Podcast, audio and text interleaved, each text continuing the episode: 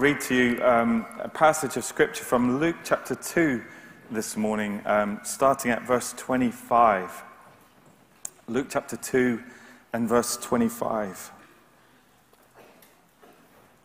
Now, there was a man in Jerusalem called Simeon who was righteous and devout. He was waiting for the consolation of Israel, and the Holy Spirit was upon him. It had been revealed to him by the Holy Spirit that he would not die before he had seen the Lord's Christ. And moved by the Spirit, he went into the temple courts. And when the parents brought in the child Jesus to do for him what the custom of the law required, Simeon took him in his arms and praised God, saying, Sovereign Lord, as you have promised, you now dismiss your servant in peace. For my eyes have seen your salvation which you have prepared in the sight of all people, a light for revelation to the Gentiles and for glory to your people Israel. The child's father and mother marveled at what was said about him.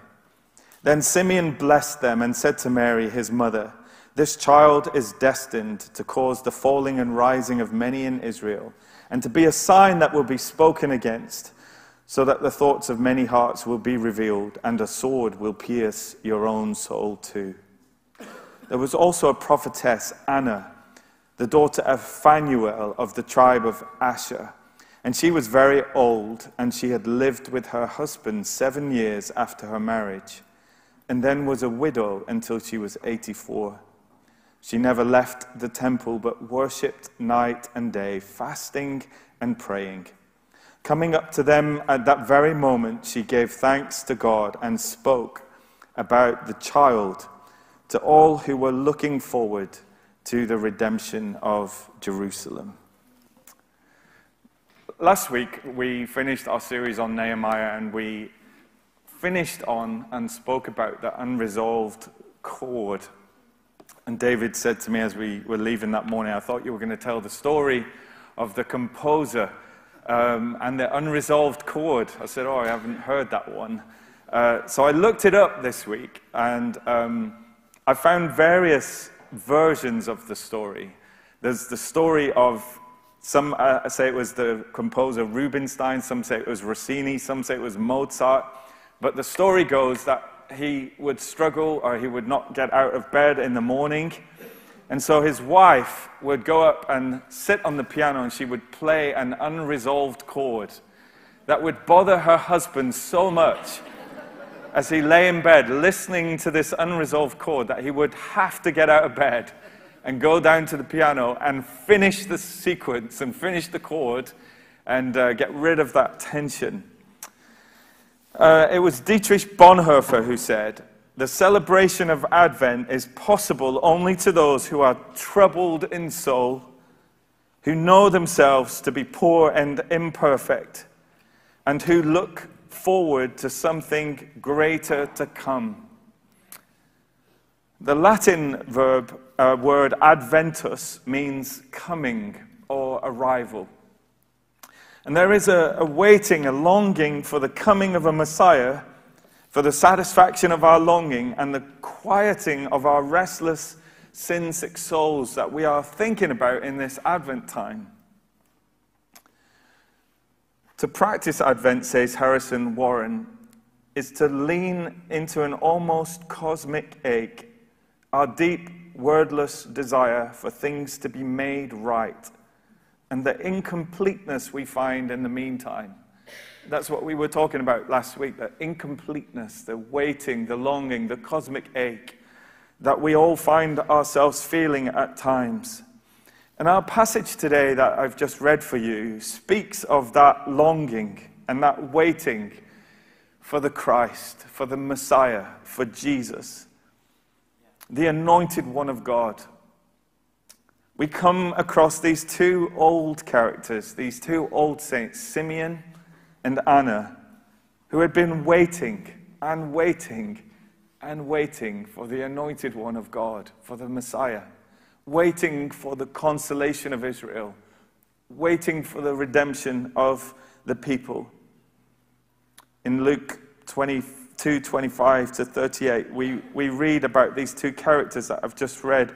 verse 25, this man in Jerusalem called Simeon, and we read about him that he was righteous, he was devout, he was waiting for the consolation of Israel. To console someone is to comfort them. He was waiting for Israel to be comforted, for the comfort of God to come to this oppressed people, for this people that were in bondage. This people that we were talking about throughout the story of Nehemiah and throughout all of the Old Testament who kept failing, who kept faltering, who kept breaking the covenant, who kept being oppressed by foreign peoples, were waiting for this consolation, this comfort. And then in, in, in, later in that passage, 36 and 38, we read about the prophetess Anna.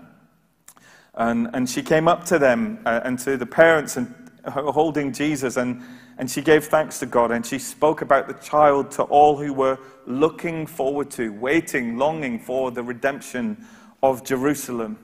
People waiting for comfort, for consolation. People waiting for salvation, for redemption. Everyone who had been waiting expectantly for God to rescue them. Consolation or comfort, redemption or salvation. Both were looking and longing to God to do something, to come. All who were waiting for the resolution of that imperfect chord that had been playing for so many decades and so many centuries. Consolation, as I say, means the comfort received by a person after a loss or a disappointment. And we read uh, throughout the Old Testament of this promise to the people of God through Isaiah and through other prophets who were promised the comfort of God, the consolation of God. In, in Isaiah 40, when the people of God are struggling under the yoke of their own failings and their own sin, the word of the Lord comes to Isaiah and he says, Comfort, comfort my people, says your God. Speak tenderly to Jerusalem and tell her that her sad days are gone, her sins are pardoned, and I have punished her in full for all her sins. The word of the Lord comes through Isaiah, and Isaiah speaks forcefully to the people of God. He tells them where they're going wrong and why, again, they've broken the covenant. But the, the words of God come through Isaiah and it rises up within him. Speak comfort to these people. Speak comfort to them. Speak tenderly to them, to this broken, sin sick people. Speak comfort into their lives. And then we read in Isaiah 49 13, Shout for joy, O sky. Rejoice, O earth. Let the mountains give a joyful shout, for the Lord consoles his people and shows compassion to the oppressed. This promise of, of, of, consolation, of comfort, is found throughout the Old Testament. It's coming. It's coming to this people, this uh, sawtooth people, this sin sick people, these covenant breakers, uh, these sustained failures. This resolution is coming. This comfort is coming. It's a longing for healing. It's a longing for restoration. It's that cosmic ache that we read about there by uh, the, the commentator Harrison. It's, it's what uh, Bonhoeffer was talking about in, in our longing, in our brokenness, the waiting for some sense of the comfort and the consolation and the tenderness of a God who reaches out to us. I saw this week, I was watching a video of a, of a, a, um, a, a, documentary of a man called Carl. I don't know if you saw it. He was, he was um, affected by the 7 7 bombings uh, that happened on the 7th of July 2005 in London, if you remember. The, the bombs that went off on the tube stations and on the buses in London that day. And Carl was caught in the blast of one of these bombs in one of the tubes underground, in, in the underground. And he describes very powerfully to the camera uh, his experience of that moment. He said it went completely dark and completely black and completely silent after this bomb went off. And he said, I remember lying in the darkness. And I remember this cry coming up from within me, this sob. He said that was within me. Just I started to sob. And I thought, this is how I'm going to die. And as he lay in the darkness, uh, and crying, uh, a voice of a woman nearby spoke out into the darkness and said, Can I hold your hand? Can I hold your hand?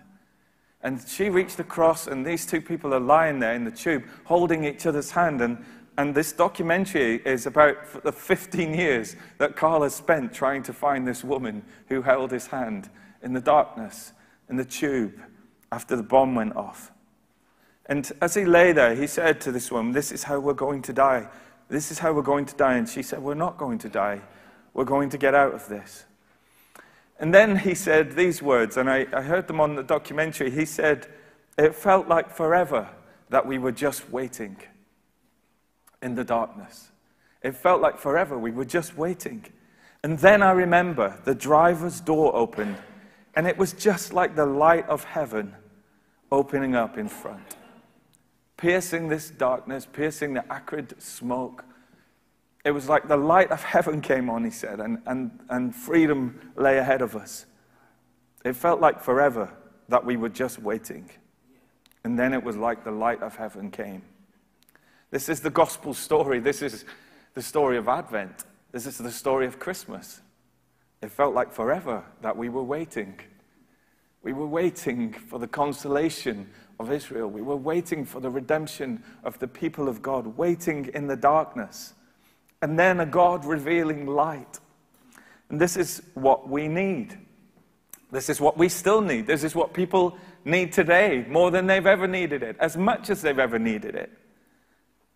We need the comfort of God. We need the comforter of God to come to us. The peace that we've been hearing about this morning, that people are so desperate to find. This is what we've been waiting for. It felt like forever that we were waiting. Listen to the words of old Simeon Sovereign Lord, now let your servant die in peace, as you have promised. I have seen your salvation, which you have prepared for all people. He is a light to reveal God to the nations, and He is the glory of your people, Israel. This is the consolation or the comfort that God brings, that God brought as Christ came to this earth. It was comfort, not just a, a there, there comfort, a consolation, everything's going to be all right. It was so much more than that. It was God reaching down into the brokenness and the inability of a people to solve this ache, this waiting, this longing that Jesus fulfilled. And it was what Simeon was waiting for. And in this prophetic moment in the temple, as he looks at the child Jesus, he sees that here is the Messiah, here is the anointed one. My eyes have seen. I've seen with my own eyes the salvation, the consolation of the people of Israel. It was a momentous moment of the resolution of this chord, this imperfect chord, the tension finally released. But then comes Anna, this old prophetess.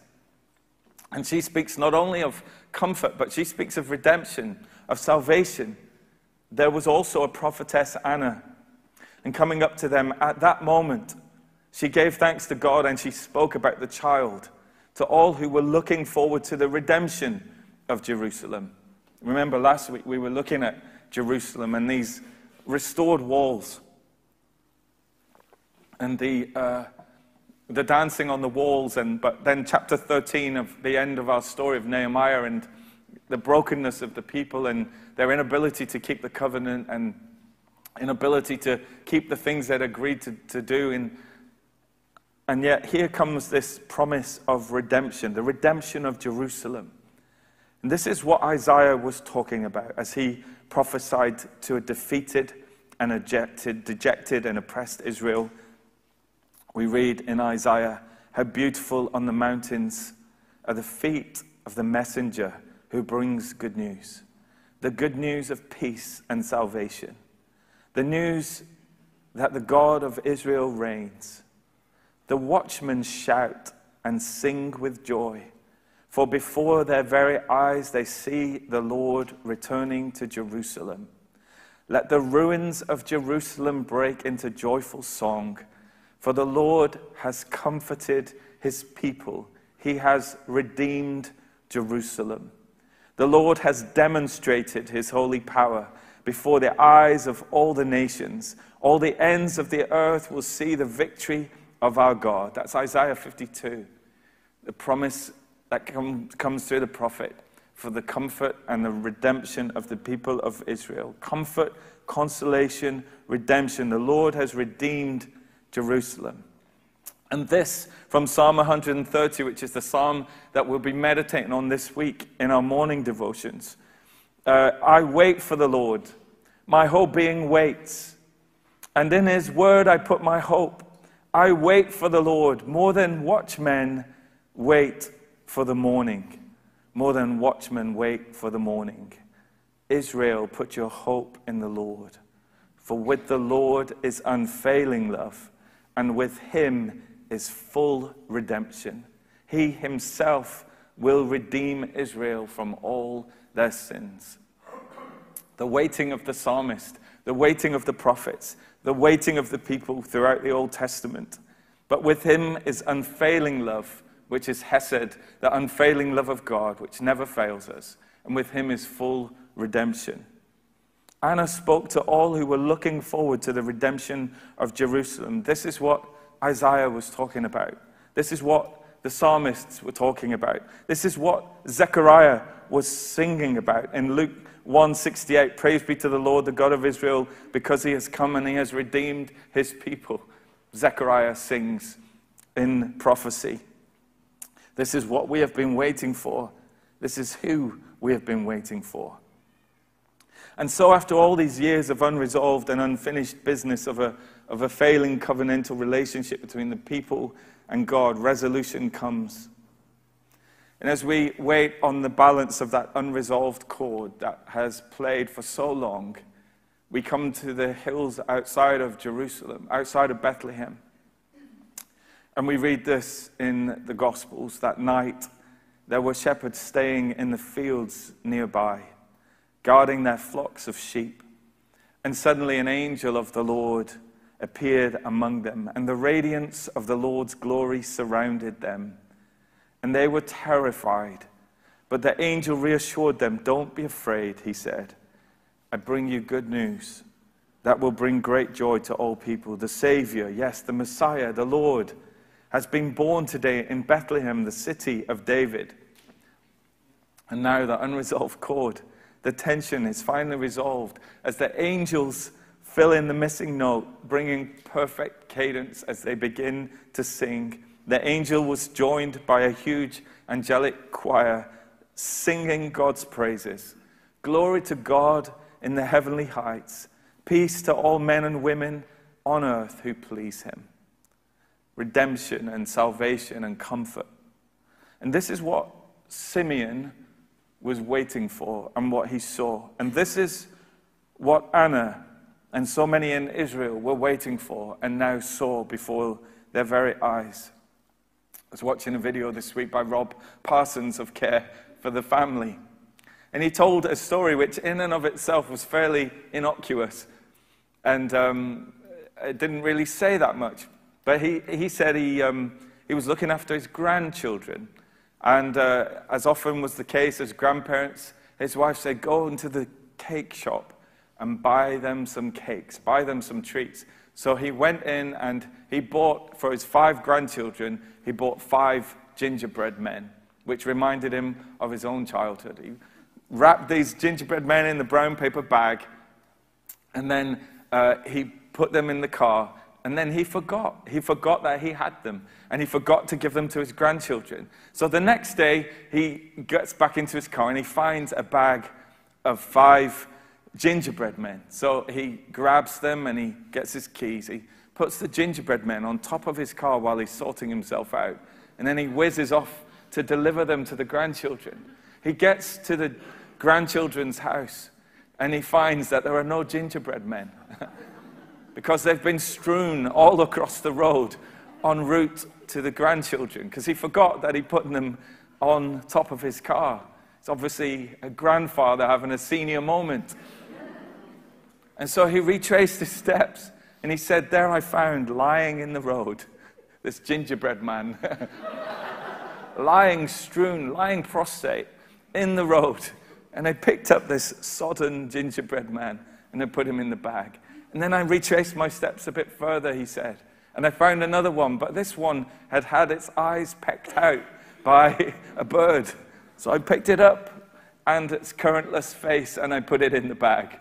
And then he recollected all of these gingerbread men. I think at one point he was on the verge of giving them to his grandchildren, but I think his wife intervened at that point. but then he made this point, and this was his point, the point of his story. He said, Every, every person needs a little rescuing somewhere along the road. Every one of us needs a little rescuing somewhere along the road. We're all kind of lying strewn. We've all got our stuff going on. We all of us need the comfort and the redemption of God. Every one of us needs rescuing somewhere along the road. I was thinking last week when I talked of the unresolved chord and the longing for resolution and our need of a Savior, as I was saying that, and as I thought about it afterwards, I was thinking of those among us who are troubled about their kids, worrying about their son, anxious about their daughter. I was thinking of those who are facing ill health and old age. I was thinking of those who are bowed down and weighed down, those who are mentally and physically fatigued no less a person than Amanda Owen, the Yorkshire Shepherdess, said in an interview this week. I think the tiredness that a lot of people feel, me included, is one of mental fatigue. And over the years, we've all sung the nation's favorite carol, and we'll be singing it again this Christmas Eve, I'm sure. Oh, Holy Night. But the last couple of years, the four words of that song that have really stood out to me are The Weary World Rejoices. When Jesus was born under less than ideal circumstances 2,000 years ago, he was born into a weary world. And since the fall of mankind, the Jewish people had been awaiting their Messiah. They'd experienced slavery and they'd experienced famine and war. They'd spent years wandering in the desert They'd endured generations of anxiety and uncertainty as they watched and waited and wondered. When would their king arrive? When would redemption come? When would they, at long last, see a light at the end of a very dark and weary tunnel? And on the night of our Savior's birth, we brought with him, as the song says, a thrill. He brought with him a, a thrill of hope. Oh, holy night, the stars are brightly shining. It is the night of the dear Saviour's birth. Long lay the world in sin and error pining, till he appeared and the soul felt its worth. A thrill of hope, the weary world rejoices, for yonder breaks a new and glorious dawn. I wonder those who are weary, those who are downcast, where will you look? for comfort and for salvation. Make it personal, like Simeon, and say, My eyes have seen your salvation. My eyes have seen your salvation. That it's a personal thing, it's a personal connection with God. Remember the words of Carl, the bombing victim? It felt like forever that we were waiting. And then I remember it was just like the light of heaven opening up in front. And the words of Dietrich Bonhoeffer the celebration of Advent is possible only to those who are troubled in soul, who know themselves to be poor and imperfect, and who look forward to something greater to come. And the words of Jesus Come to me, all you who are weary, and carry heavy burdens, and I will give you rest. Take my yoke upon you. Let me teach you, because I am humble and gentle of heart, and you will find rest for your souls. In a few moments, we're going to break bread together. But the words that came to us today was there's no reason for anyone to stay outside, outside of the Holy of Holies, outside of that temple curtain that was torn, that intimate place with God. And you, like Simeon, and you, like Anna, it doesn't matter how old you are, You can say, my, my eyes have seen the salvation of God. We've been waiting for this consolation, this comfort. We've been waiting for this redemption, this salvation. And we've been waiting at two levels. We've been waiting at the macro level, the story of the Bible, the longing and waiting since Genesis and the fall of mankind and the promise of a Messiah yet to come in Genesis 3. We've been waiting through all of the prophets and all of the covenants that have been given by God all through the Old Testament. We've been waiting through the Psalms and those that speak of waiting for God and redemption and salvation and looking forward to a Messiah. We've been waiting and waiting until this angelic proclamation, until the chord drops in, until the song is sung that salvation has come now to a people. And it is through Jesus, a Savior who is born to save his people from their sins. That's the story of the Bible. It is our story. But at a personal level, I would speak to you this morning. And as we spoke last week, and as we're speaking today, and as we come to the Lord's table, there's no reason for anyone to wait outside, but to come in and to receive the full redemption. It's full, it's full redemption. It's unfailing love. It's, it's love that never fails or lets us down. It is the comfort not of, a, of an individual or a person, it is the comfort of God. It is the revelation of His Spirit. It is the forgiveness of sins. It is the redemption of our souls. And you can say, like I can say, like we can say, My eyes have seen the salvation of the Lord. It's a personal thing that we can apply to ourselves this morning as we come to a Savior. And the Lord has come, Adventus. His coming is arrival. He's come the first time. And what we do when we break bread together, we remember. We remember his coming. We remember that he came to die for us and to forgive us for our sins. But we also look forward to his second coming. We're waiting. We're still waiting. We're waiting for that second coming, for that consummation of the kingdom of God. We're waiting for the full introduction of a new heaven and a new earth. We're still waiting with this cosmic ache. All creation is longing for God. And we find ourselves still longing in our imperfections and our sin. We still long for his coming. That as we come to the table this morning, we are between these two places.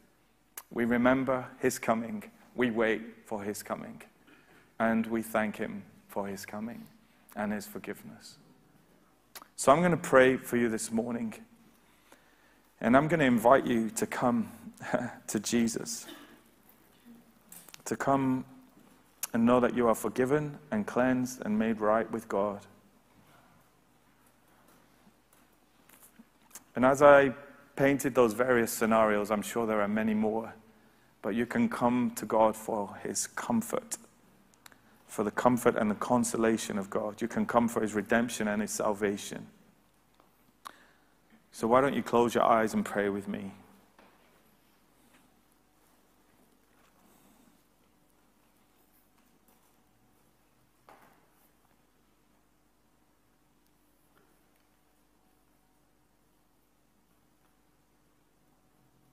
Lord Jesus, we thank you that you have come. The light of heaven did open up and came into the darkness. The people walked in darkness but now they have seen a great light. We thank you for these angelic proclamations on those hillsides in ancient Palestine that a Savior has been born, good news, great joy. Thank you for these ancient uh, saints, these old saints, these saints, Simeon and, and Anna. They had been waiting, fasting, worshipping for decades, waiting for the consolation and the redemption of Israel. And Lord, there is in each one of us, I guess, at this time a longing, a waiting. Perhaps it is for personal situations. Perhaps it is for our child. Perhaps it is for our parents, for the loved one that is far from you, for the person who's struggling with ill health or old age or a sense of loss and I pray this morning that you would come with a sense of consolation, of comfort, of peace. I pray that you would come, Lord, with full redemption, salvation. You save our souls. I pray, Lord, that we would lean into you, take hold of your hand, and find our comfort, our hope, our rest, and our salvation in you. And as we come now around your table, the Lord's table, we pray, Lord, that you would meet with us here. And none of us would stay outside, but each would come to that intimate place with you.